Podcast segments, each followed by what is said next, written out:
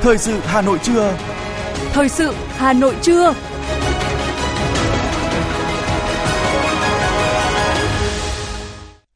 Mời quý vị và các bạn nghe chương trình thời sự trưa nay, thứ năm ngày 6 tháng 7 năm 2023. Những nội dung chính sẽ được đề cập đến trong chương trình.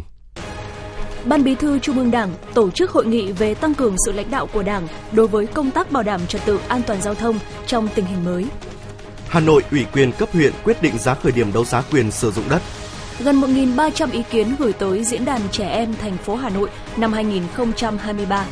Trong phần tin thế giới có những thông tin, Liên minh châu Âu bày tỏ lo ngại sâu sắc về tình trạng leo thang bạo lực bờ Tây. Gia tăng tấn công mạng nhằm vào trường học Mỹ và sau đây là nội dung chi tiết. Thưa quý vị và các bạn, sáng nay tại Hà Nội, Ban Bí thư Trung ương Đảng tổ chức hội nghị quán triệt triển khai chỉ thị của Ban Bí thư Trung ương Đảng về tăng cường sự lãnh đạo của Đảng đối với công tác bảo đảm trật tự an toàn giao thông trong tình hình mới. Hội nghị được tổ chức theo hình thức trực tuyến tới 63 tỉnh thành phố trực thuộc Trung ương và các huyện trên toàn quốc. Đồng chí Trương Thị Mai, Ủy viên Bộ Chính trị, Thường trực Ban Bí thư Trung ương Đảng dự và chủ trì hội nghị.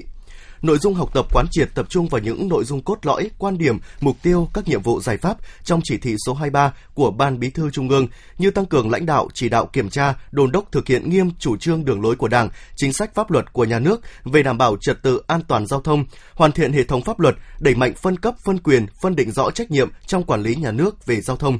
Ngoài ra hội nghị còn được nghe các tham luận của các Bộ Giao thông Vận tải, Tổng Liên đoàn Lao động Việt Nam, tỉnh ủy Bắc Ninh, Hậu Giang về giải pháp bảo đảm an toàn giao thông trong tình hình mới, việc cụ thể hóa chỉ thị 23 về địa phương.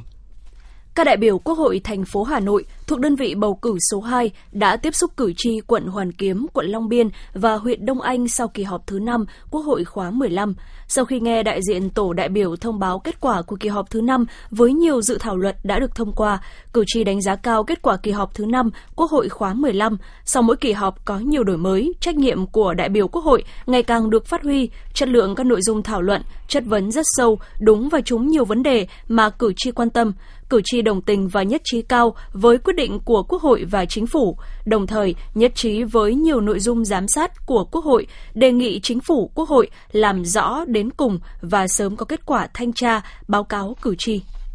Chủ tịch Ủy ban Nhân dân thành phố Hà Nội Trần Sĩ Thanh đã ký ban hành quyết định về việc ủy quyền các nội dung thuộc trách nhiệm của Ủy ban Nhân dân thành phố liên quan đến xác định giá khởi điểm để đấu giá quyền sử dụng đất trên địa bàn thành phố Hà Nội. Theo đó, ủy quyền cho Ủy ban Nhân dân cấp huyện quyết định thành lập hội đồng thẩm định giá đất cụ thể và quyết định giá khởi điểm đấu giá quyền sử dụng đất đối với trường hợp khu đất đấu giá có giá trị tính theo giá đất trong bảng đất từ 30 tỷ đồng trở lên để giao đất có thu tiền sử dụng đất cho hộ gia đình cá nhân trên địa bàn thành phố Hà Nội. Ủy ban nhân dân cấp huyện có trách nhiệm thực hiện quyền, nhiệm vụ đã được Ủy ban nhân dân thành phố ủy quyền và theo quy định của pháp luật, chịu trách nhiệm trước pháp luật và Ủy ban nhân dân thành phố trong phạm vi quyền, nhiệm vụ được ủy quyền, không được ủy quyền lại cho tổ chức cá nhân khác thực hiện quyền nhiệm vụ đã được ủy quyền tại quyết định này.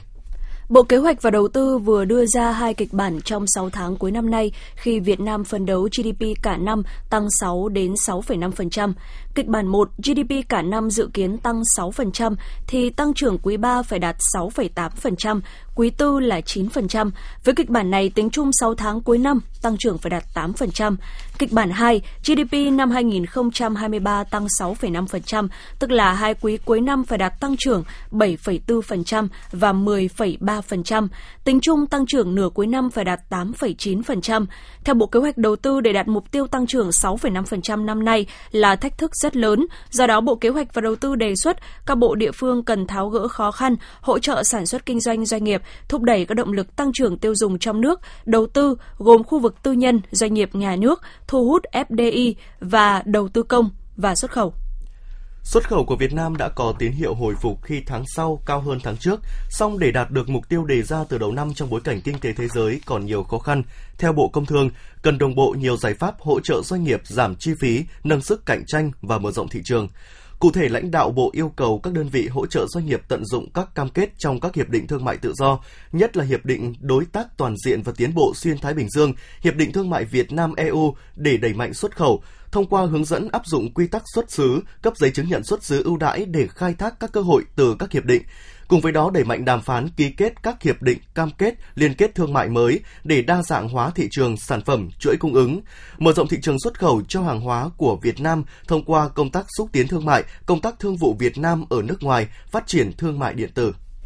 Sở giao dịch chứng khoán thành phố Hồ Chí Minh mới có quyết định đưa hàng loạt cổ phiếu vào diện cảnh báo kể từ ngày 11 tháng 7 tới. Trong đó có nhiều mã đáng chú ý như cổ phiếu HPX của công ty cổ phần đầu tư Hải Phát, IBC của công ty cổ phần đầu tư Apac Holdings, POM của công ty cổ phần thép Pomina, TTB của công ty cổ phần tập đoàn Tiến Bộ. Nguyên nhân bị đưa vào diện cảnh báo là do các tổ chức niêm yết chưa họp đại hội đồng cổ đông thường niên quá 6 tháng kể từ ngày kết thúc năm tài chính. Trước đó tất cả các cổ phiếu kể trên đều đã bị Sở giao dịch chứng khoán Thành phố Hồ Chí Minh đưa vào danh sách cổ phiếu không đủ điều kiện giao dịch ký quỹ trong quý 3. Theo quy định, nhà đầu tư sẽ không được sử dụng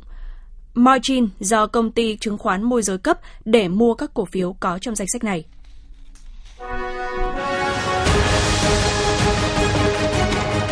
Thời sự Hà Nội, nhanh, chính xác, tương tác cao. Thời sự Hà Nội, nhanh, chính xác, tương tác cao.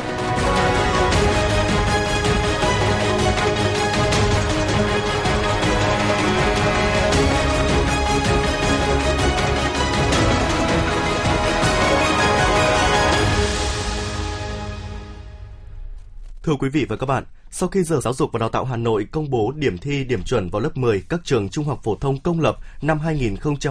2023-2024, toàn thành phố có 71.745 học sinh trúng tuyển vào trường công lập.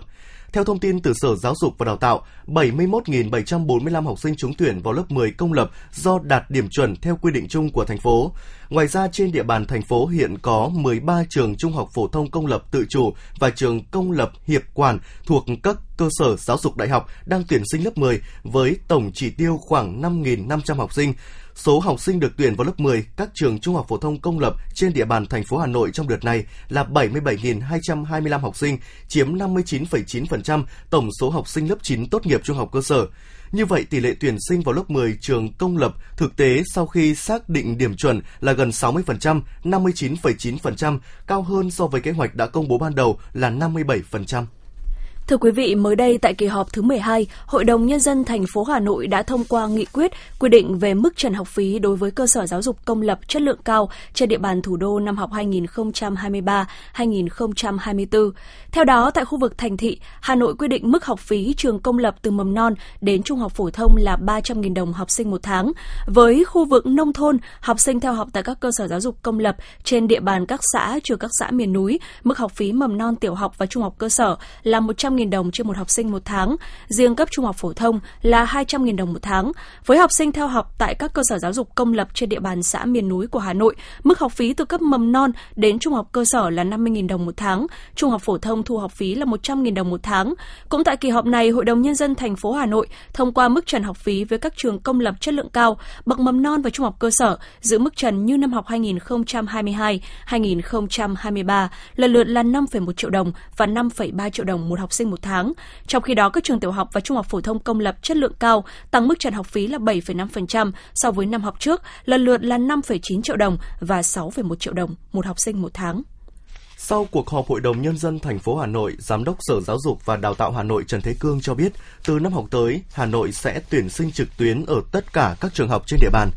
Theo Giám đốc Sở Giáo dục và Đào tạo Trần Thế Cương, để tiếp tục triển khai mạnh mẽ kế hoạch về chuyển đổi số và ứng dụng công nghệ thông tin trong ngành giáo dục, tạo điều kiện cho học sinh và phụ huynh học sinh, Hà Nội phấn đấu từ kỳ tuyển sinh năm học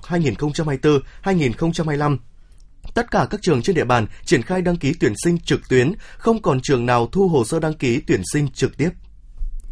Theo thông tin từ Bộ Giáo dục và Đào tạo, hệ thống hỗ trợ tuyển sinh chung của Bộ đang mở để thí sinh thực hành đăng ký điều chỉnh nguyện vọng, xét tuyển và nộp lệ phí tuyển sinh đại học cao đẳng ngành giáo dục mầm non năm 2023. Hệ thống thử nghiệm này sẽ mở đến hết ngày hôm nay. Thí sinh đăng nhập vào địa chỉ https 2 2 chéo thí sinh thi thptquốc gia edu vn để thực hành. Việc mở hệ thống hỗ trợ tuyển sinh để thí sinh đăng ký điều chỉnh nguyện vọng xét tuyển và nộp lệ phí tuyển sinh đại học cao đẳng ngành giáo dục mầm non nhằm giúp thí sinh tập dượt, hạn chế tối đa sai sót khi đến thời hạn chính thức đăng ký. Thí sinh dùng tài khoản và mật khẩu đã được nhà trường cấp để đăng nhập vào hệ thống của Bộ Giáo dục và Đào tạo, sau đó thực hành việc đăng ký điều chỉnh nguyện vọng, nộp lệ phí xét tuyển thử nghiệm trên hệ thống. Thí sinh lưu ý hết thời gian này, dữ liệu nguyện vọng đăng ký thử nghiệm sẽ bị xóa và dữ liệu nguồn cung cấp dữ liệu xét tuyển sẽ được thiết lập lại mặc định để chuẩn bị cho thời gian đăng ký điều chỉnh nguyện nguyện vọng chính thức. Thí sinh chính thức đăng ký nguyện vọng xét tuyển đại học từ ngày 10 tháng 7 đến ngày 30 tháng 7 năm 2023.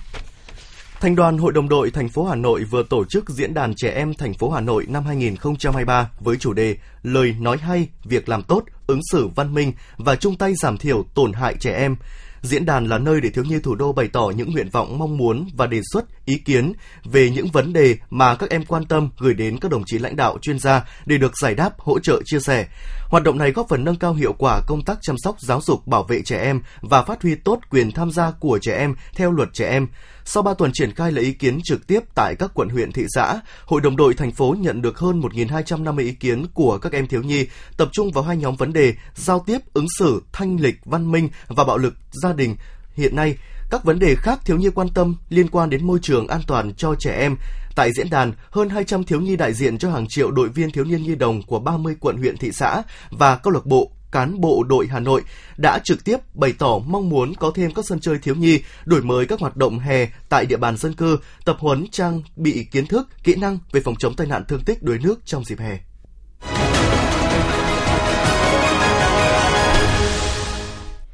Thưa quý vị và các bạn, 45 năm kể từ ngày Bộ Chính trị ra quyết định số 20 thành lập Ban Công tác Di Trung ương, lấy bí danh là Ban B68, các cựu chuyên gia Việt Nam giúp cách mạng Campuchia lại có dịp cùng hội tụ ở thủ đô Hà Nội, dự lễ kỷ niệm ngày thành lập Ban Công tác Di Trung ương và cùng nhau ôn lại giai đoạn lịch sử đặc biệt trong hơn 10 năm giúp nước bạn Campuchia – hơn 10 năm giúp bạn, nhiều cán bộ, chiến sĩ, quân tình nguyện và chuyên gia Việt Nam đã hiến chọn tuổi thanh xuân của mình vì nghĩa vụ quốc tế cao cả, phản ánh của phóng viên Như Hoa. Tại buổi gặp mặt, các cựu chuyên gia đã ôn lại giai đoạn lịch sử đặc biệt trong hơn 10 năm giúp nước bạn Campuchia. Sau ngày miền Nam hoàn toàn giải phóng, nhân dân ta chưa kịp hàn gắn những vết thương chiến tranh sau 30 năm chiến đấu gian khổ và ác liệt, thì lại bước vào cuộc chiến tranh biên giới Tây Nam – từ tháng 5 năm 1975 đến tháng 12 năm 1978, bè lũ Pol Pot đã gây ra nhiều tội ác với nhân dân ta. Trong đất nước Campuchia, Pol Pot cũng giết hại hơn 2,7 triệu người, phá hủy nhà cửa, trường học, bệnh viện, khiến hàng vạn người dân Campuchia phải chạy sang tị nạn ở Việt Nam. Trước âm mưu của bè lũ Pol Pot, căn cứ vào chủ trương về nghĩa vụ quốc tế của Đảng ta, ngày 16 tháng 6 năm 1978, Bộ Chính trị đã ra quyết định thành lập Ban Công tác Z Trung ương, lấy bí danh là Ban B68, trực thuộc Trung ương Đảng do Thiếu tướng Nguyễn Xuân Hoàng, Phó Viện trưởng Viện Khoa học Quân sự Việt Nam làm trưởng ban thực hiện nhiệm vụ quốc tế, đưa quân tình nguyện và chuyên gia sang giúp nước bạn Campuchia. Trong hơn 10 năm, từ năm 1978 đến năm 1989, Ban B68 đã giúp Campuchia thoát khỏi họa diệt chủng, hồi sinh dân tộc, từ vực thẳm chế độ diệt chủng xây dựng lại đất nước, xây dựng lại toàn bộ hệ thống chính trị, khôi phục lại Đảng, Nhân dân cách mạng Campuchia, xây dựng tổ chức Đảng, tổ chức tổng tuyển cử bầu ra quốc hội, giúp bạn mở quan hệ ngoại giao với các nước trong khối xã hội chủ nghĩa và một số nước khác – Song song với việc giúp bạn xây dựng hệ thống chính trị, phục hồi sản xuất và chiến đấu, Ban B68 còn quan tâm giúp bạn khôi phục tổ chức Phật giáo. Trong 10 năm giúp bạn, biết bao cán bộ, chiến sĩ, quân tình nguyện và chuyên gia Việt Nam đã hiến chọn tuổi thanh xuân vì nghĩa vụ quốc tế cao cả. Hàng chục nghìn chiến sĩ tình nguyện Việt Nam đã hy sinh, hàng vạn người trở về mang trong mình nhiều thương tích. Máu của các anh đã hòa vào mạch nguồn sâu thẳm, vun đắp cho tình hữu nghị Việt Nam-Campuchia mãi sáng ngời. Đại tá Trịnh Vinh Pha, Phó trưởng ban thường trực Ban liên lạc cựu chuyên gia Việt Nam giúp cách mạng Campuchia, trưởng ban liên lạc cựu chuyên gia Ban B68 chia sẻ. Kỷ niệm 45 năm ngày thành lập Ban công tác Z Trung ương, Ban B68 là dịp để chúng ta nhìn lại, thêm tin tưởng, tự hào về đảng ta, quân đội ta, nhân dân ta, đồng thời để chúng ta cùng nhau vun đắp cho tình đoàn kết, hữu nghị Việt Nam Campuchia mãi mãi xanh tươi, đời đời bền vững. Phát biểu tại buổi gặp mặt, bà Nguyễn Thị Thanh, trưởng ban công tác đại biểu thuộc Ủy ban Thường vụ Quốc hội, Chủ tịch Hội hữu nghị Việt Nam Campuchia khẳng định, trong 10 năm giúp đỡ nước bạn Campuchia, Ban B68 đã hoàn thành xuất sắc nhiệm vụ trong điều kiện vô cùng khó khăn. Thực tiễn đó càng khẳng định hành động của Việt Nam đưa quân đội và chuyên gia vào giúp đất nước Campuchia, nhân dân Campuchia thoát khỏi thảm họa diệt chủng, hồi sinh đất nước và mở ra kỷ nguyên độc lập hòa bình, tự do phát triển là việc làm hoàn toàn đúng đắn, trong sáng, vô tư, trí tình, trí nghĩa, là sự nghiệp quốc tế cao cả và thiêng liêng sáng ngời của chủ nghĩa anh hùng cách mạng. Bà Nguyễn Thị Thanh nói: Tôi rất vui mừng và đánh giá cao ban liên lạc mà lực lượng nòng cốt là các cựu chuyên gia, cựu quân tình nguyện mặc dù đã được nghỉ hưu tuổi cao nhưng đã có nhiều hoạt động có ý nghĩa hết sức thiết thực, góp phần quan trọng cùng với Đảng, Nhà nước và nhân dân không ngừng vun đắp mối quan hệ láng giềng tốt đẹp, hữu nghị truyền thống, hợp tác toàn diện, bền vững lâu dài giữa Việt Nam và Campuchia. Buổi gặp mặt kỷ niệm 45 năm ngày thành lập Ban B68 đã diễn ra trang trọng, tôn nghiêm và ấm cúng. Những dấu mốc lịch sử, những câu chuyện xúc động về sự hy sinh của các anh hùng liệt sĩ nói chung và của Ban công tác Z Trung ương sẽ mãi là những bài học quý giá cho thế hệ trẻ hôm nay và mai sau. Đây cũng là dịp để nhân dân hai nước nhìn lại, thêm tin tưởng, tự hào về Đảng và quân đội nhân dân ta, đồng thời là dịp để hai nước vun đắp cho tình đoàn kết hữu nghị Việt Nam Campuchia mãi mãi xanh tươi, đời đời bền vững. Xin được tiếp tục với những tin tức đáng chú ý khác. Thưa quý vị, với chủ đề Hội xuất bản Việt Nam đổi mới hội nhập và phát triển, Đại hội đại biểu Hội xuất bản Việt Nam khóa 5 nhiệm kỳ 2023-2028 sẽ diễn ra tại Hà Nội vào ngày 12 tháng 7 tới. Tham dự đại hội sẽ có gần 250 đại biểu chính thức và gần 100 khách mời là lãnh đạo Đảng, Nhà nước, cán bộ, ban ngành trung ương và địa phương. Đại hội lần này tập trung vào ba nội dung chính là đánh giá kết quả hoạt động Hội xuất bản Việt Nam nhiệm kỳ qua và đề ra phương hướng hoạt động giai đoạn 2023-2028 bầu ban chấp hành, ban kiểm tra khóa 5, dự kiến bầu 37 ủy viên ban chấp hành đại diện cho 4 khối, họp phiên thứ nhất, ban chấp hành Hội xuất bản Việt Nam khóa 5 để bầu ban thường vụ, chủ tịch và các phó chủ tịch hội. Nhiệm vụ trọng tâm của đại hội lần này là nâng cao chất lượng hiệu quả hoạt động của hội, đáp ứng yêu cầu về quy trình của xuất bản, phát hành sách trong quá trình chuyển đổi số và cách mạng công nghiệp 4.0. Tiếp nối chuỗi hòa nhạc thường niên từ năm 2020, chương trình hòa nhạc của Hợp sướng Gió Xanh năm 2023 có chủ đề Vòng tròn màu xanh The Circle of Green 2023 sẽ diễn ra tại ba địa điểm là Đà Nẵng ngày 12 tháng 8, Hà Nội ngày 14 tháng 10 và Quảng Ninh ngày 21 tháng 10. Hòa nhạc Vòng tròn màu xanh The Circle of Green 2023 do chỉ huy Nguyễn Hải Yến và Hợp sướng Gió Xanh thực hiện sẽ trình diễn trong khoảng 20 tác phẩm âm nhạc, trong đó có nhiều bài hát bất hủ trong các bộ phim nổi tiếng. Chương trình dự kiến sẽ đón khoảng 2.500 khán giả trong 3 đêm, trong đó 750 khách mời đặc biệt là các em đến từ các trung tâm bảo trợ xã hội tại Đà Nẵng, Hà Nội và Hạ Long, Quảng Ninh. Hòa nhạc hợp sướng Vòng tròn màu xanh The Circle of Green 2023 là chương trình hoàn toàn phi lợi nhuận. Tour diễn Sungha Young Lai in Việt Nam 2023 tại Hà Nội, Đà Nẵng và thành phố Hồ Chí Minh trong tháng 7 này đánh dấu sự trở lại của nghệ sĩ guitar xuất sắc Hàn Quốc Sungha Young sau 5 năm. Trong tour diễn này, Sungha Young sẽ thể hiện bản nhạc si tình nổi tiếng của ca sĩ Hoàng Thùy Linh theo phong cách fingerstyle guitar đây là năm thứ sáu công ty Winstring Music hợp tác cùng nhà hát tuổi trẻ và tổ chức Việt Nam Fingerstyle Guitar Organization thực hiện chương trình Sung Ha Yang Lai in Việt Nam. Sung Ha sẽ biểu diễn 3 concert trong lần này, trong đó có một đêm diễn tại nhà hát tuổi trẻ số 11 Ngô Thị Nhậm, quận Hai Bà Trưng, Hà Nội ngày 14 tháng 7.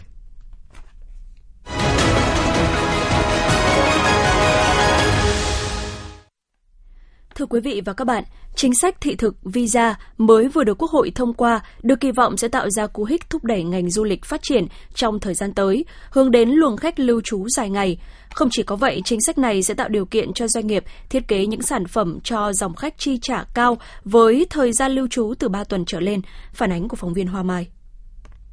Từ ngày 15 tháng 8 năm 2023, thời hạn thị thực điện tử e-visa sẽ được nâng từ 30 lên 90 ngày. Bên cạnh đó, công dân của quốc gia được Việt Nam đơn phương miễn thị thực được cấp tạm trú 45 ngày, quy định trước đó là 15 ngày, và được xem xét cấp thị thực gia hạn tạm trú theo quy định.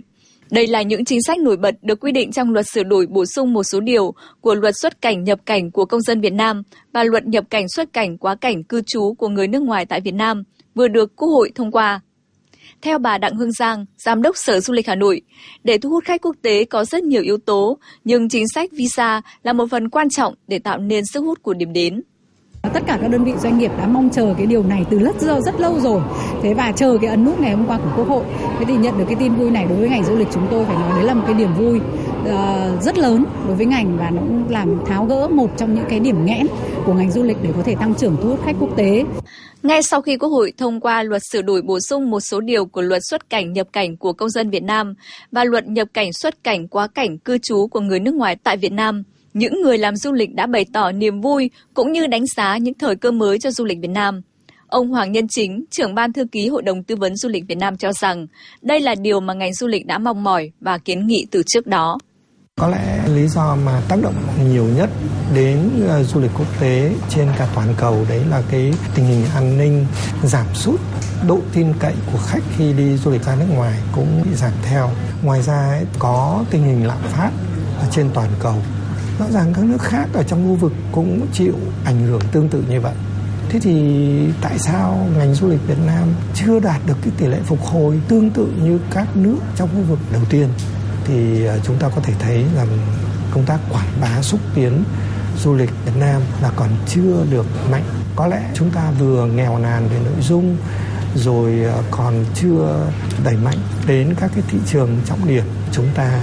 à, vẫn còn những cái điểm nghẽn mà sẽ còn cần phải giải quyết. Vừa nhận được thông tin Quốc hội Việt Nam đồng ý kéo dài thời gian cấp thị thực, nhiều doanh nghiệp đã ngay lập tức đăng tải lên trang web để thông tin cho các đối tác và khách hàng. Những dòng sản phẩm chủ lực vẫn tiếp tục được duy trì. Bên cạnh đó, nhiều tour mới đã được doanh nghiệp thiết kế để đáp ứng nhu cầu kéo dài thời gian lưu trú của du khách.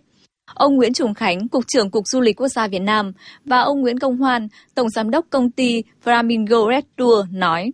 Đây là một cái nền tảng vững chắc để cho các cái doanh nghiệp tự tin cũng như là quảng bá truyền thông xúc tiến, cũng như như là ờ, hướng tới cái, những thị trường mục tiêu mà họ đang cố gắng thu hút. Tuy nhiên thì chúng tôi cho rằng là từ khi chính sách ban hành cho đến khi nó có kết quả, luôn luôn nó cũng có một cái thời gian, nó cần phải có cái độ trễ và trong thời gian đó, mình cố gắng làm sao rút ngắn được cái độ trễ đó để chúng ta tận dụng được cơ hội để chúng ta thu hút được khách quốc tế càng nhiều hơn đến với Việt Nam và bây giờ chúng ta có đa dạng hóa hơn. Nếu trước đây chúng ta chỉ có là à, du lịch văn hóa du lịch tâm linh du lịch ẩm thực thì bên ngành du lịch chúng ta đã có thay đổi rất là nhiều rồi. Chúng ta có du lịch thể thao du lịch mạo hiểm du lịch mai.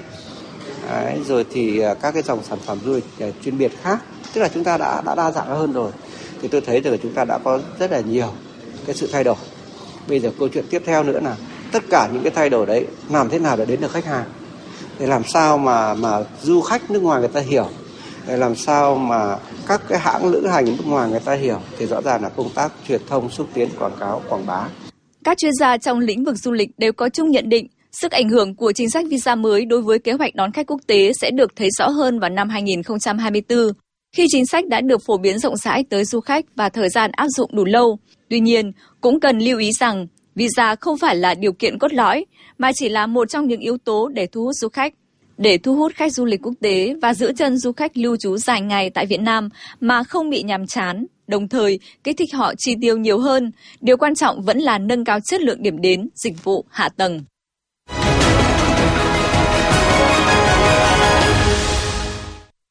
Xin được chuyển sang phần tin thế giới. Chủ tịch Ủy ban Vấn đề Quốc tế thuộc Duma Quốc gia Hạ viện Nga Leonid Slutsky nói rằng Ukraine có kế hoạch cho nổ tung nhà máy điện hạt nhân Zaporizhia trước khi hội nghị thượng đỉnh của NATO diễn ra ở Litva vào ngày 11-12 tháng 7 tới. Đây được coi là lá bài cuối cùng của ông Zelensky nhằm lôi kéo phương Tây trực tiếp can dự vào xung đột Nga-Ukraine. Đại diện cấp cao của Liên minh châu Âu EU phụ trách chính sách an ninh và đối ngoại Joseph Borrell đã bày tỏ lo ngại sâu sắc về tình trạng leo thang bạo lực nghiêm trọng ở Israel và các vùng lãnh thổ Palestine bị chiếm đóng. Bên cạnh đó, EU cũng lên án các cuộc tấn công của những người định cư Israel nhằm vào người Palestine. Tất cả những sự kiện đó là lời nhắc nhở về sự mong manh của tình hình trên thực tế trong trường hợp không có triển vọng cho một giải pháp chính trị.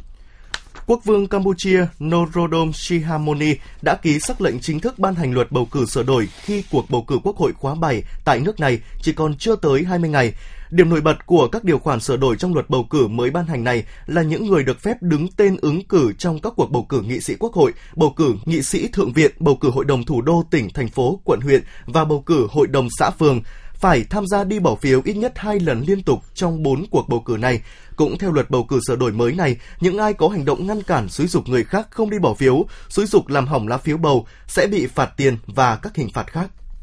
Trung Quốc sẽ tăng cường kiểm tra hải sản nhập khẩu nếu Nhật Bản xả nước phóng xạ đã qua xử lý từ nhà máy điện hạt nhân Fukushima. Trước đó, Cơ quan Năng lượng Nguyên tử Quốc tế đã công bố báo cáo khẳng định kế hoạch xả nước thải hạt nhân đã được xử lý ra biển của Nhật Bản là đạt điều kiện an toàn. Nhưng Bộ Ngoại giao Trung Quốc cho rằng báo cáo này không đồng nghĩa với việc bật đèn xanh cho kế hoạch xả nước của chính phủ Nhật Bản.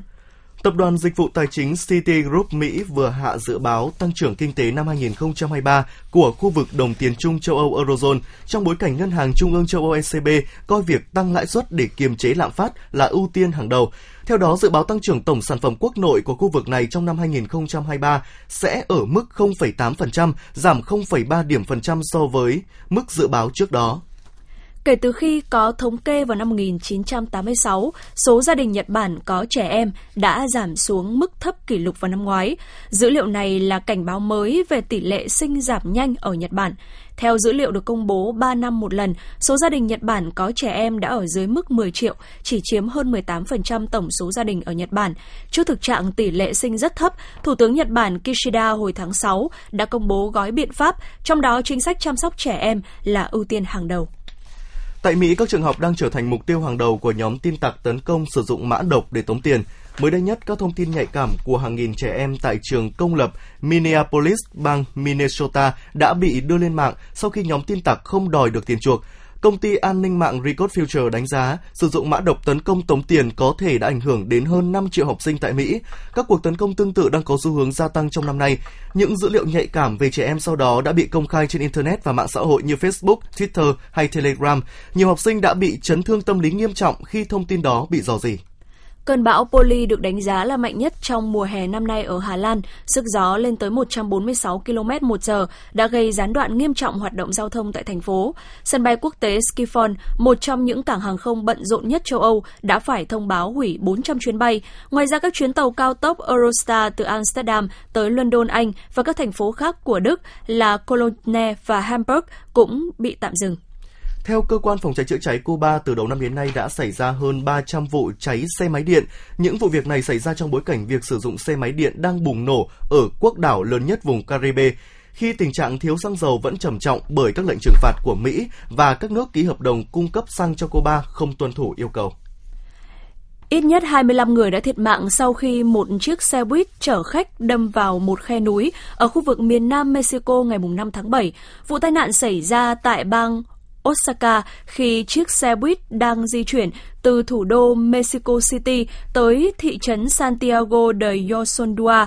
Thống đốc bang Oaxaca, ông Solomon Zara đã gửi lời chia buồn tới gia đình các nạn nhân và cho biết các lực lượng chức năng đang tiến hành hoạt động cứu hộ cũng như hỗ trợ những người bị thương.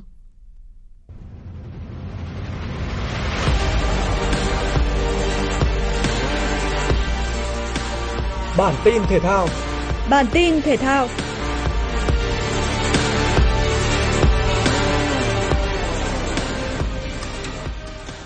Sau khi chỉ giành một điểm trong 8 trận của giải Futsal vô địch quốc gia 2023, đội cuối bảng Cao Bằng cũng có được chiến thắng đầu tiên. Nguyễn Huỳnh Thanh Huy và Trương Trần Quang Nhật là những người lập công giúp Cao Bằng đánh bại chủ nhà Tân Hiệp Hưng tại vòng 9 Phía bên kia chiến tuyến, Nguyễn Xuân An là tác giả bàn thắng gỡ hòa một đều của Tân Hiệp Hưng trước khi Cao Bằng tìm thấy bàn ấn định kết quả 2-1 ở cuộc đọ sức tại nhà thi đấu Thái Sơn Nam. Dẫu vậy, chiến thắng đầu tay không thể giúp Cao Bằng thu hẹp khoảng cách với đội áp chót trên bảng xếp hạng là GFDI Sông Hàn.